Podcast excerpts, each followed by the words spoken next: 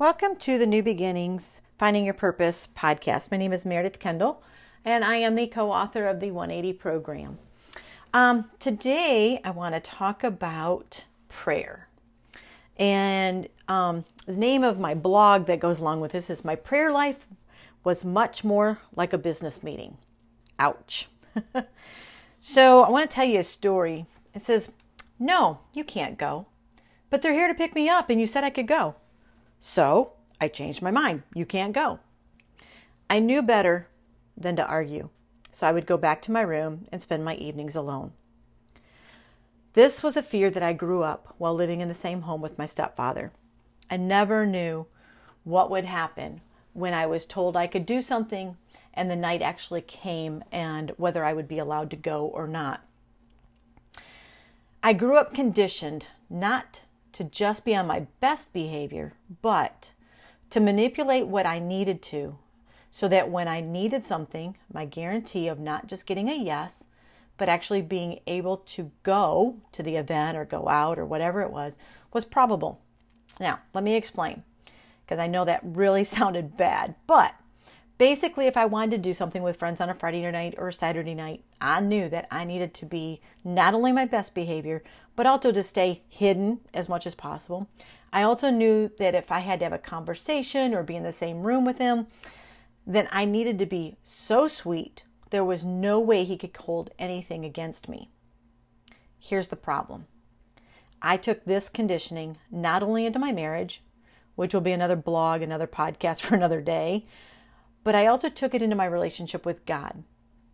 And I didn't realize how bad I was conditioned until the other day. And yes, I really mean the other day. I was thinking through a prayer I had had, and as I was going through my mental checklist that said, okay, if I do this, then God will give me this response. And if I do that, yes, I really did do this. And then He'll really be able to give me this part of my prayer. I sat there thinking and going through this mental checklist to make sure I had done and, you ready for this? Manipulated everything in my favor so that there would be no way he could say no. As I sat there, I heard God say, You do know I don't work that way, right? Ouch. as I as I was pondering and thinking over this conversation with God, I realized how much I have made my prayers about what I can get. How can I get it? And what do I need to get it? Humiliated at this fact that I had reduced God to this earthly idea of a father figure, I found myself praying and asking God to forgive me. I don't know if I'm speaking to anybody else or just myself right now, but I needed to talk about this and I needed to get this off my chest because prayer is such a valuable part of worship. And I think we have reduced prayer to our breath prayers and um, are just talking to Him in the morning or when we're really needing something. And, um, you know, and I journal, and it's it is a vital part of my worship. I pray, I pray short breath prayers throughout the day. But it wasn't until this other day that I realized that my prayer life actually has been very one sided. Again, am I speaking to anybody or just myself?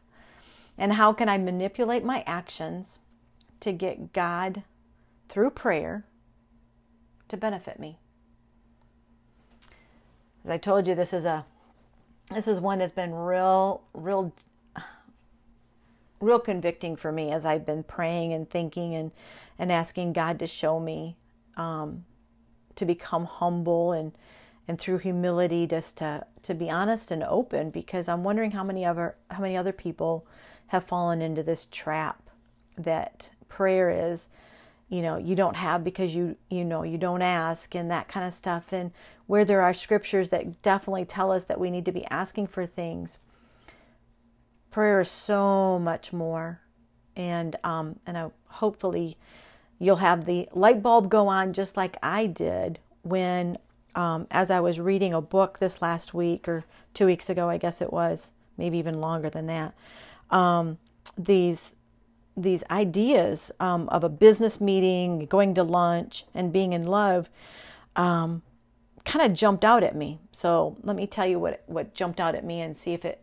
helps you. Three examples. Okay, business meeting, lunch, having lunch with a friend, and um, are you in love? So, is your prayer life like going to a business meeting with someone you cannot stand? Ouch, right?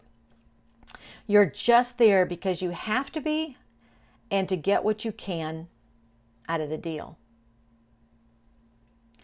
The second idea is having lunch with a good friend. You share a little, but you're still guarded with what you uh, with what and how much you share because you know you don't want that to be out there on the gossip chain gossip chain right encased as a uh, prayer request.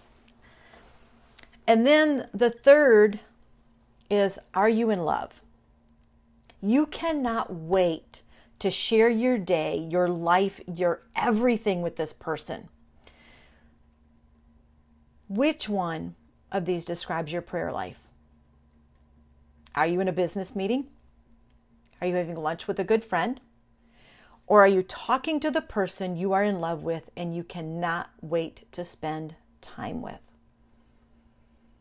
I'm a work in progress and I will not be perfect until I go home. But while I am here on this earth, I want to make the most of my worship to God through my prayer time. I want to adore Him, not because of what He can do for me, but because of who He is. And I think we've gotten so much backwards in today's society. And we use our prayer time as our checklist to make sure we've asked God for everything. And sometimes we'll sit there and, and, linger a little bit longer, like we're having a cup of coffee with a friend. But I want my prayer life and my time with God to be because I am so in love with him and he is so in love with me that we want to spend every single second together. Again, I don't know if I was just speaking to myself. I hope this helped other people, and um, you can get the blog part of it at meredithsagekendall.com. And I would hope to hear from you, and I hope that in just small one small way something spoke to you and the light bulb went off for you so that you will get back to the worship that God has created us to do and intended us to do and allow it to be about you and him and your time together in prayer. Have a great day.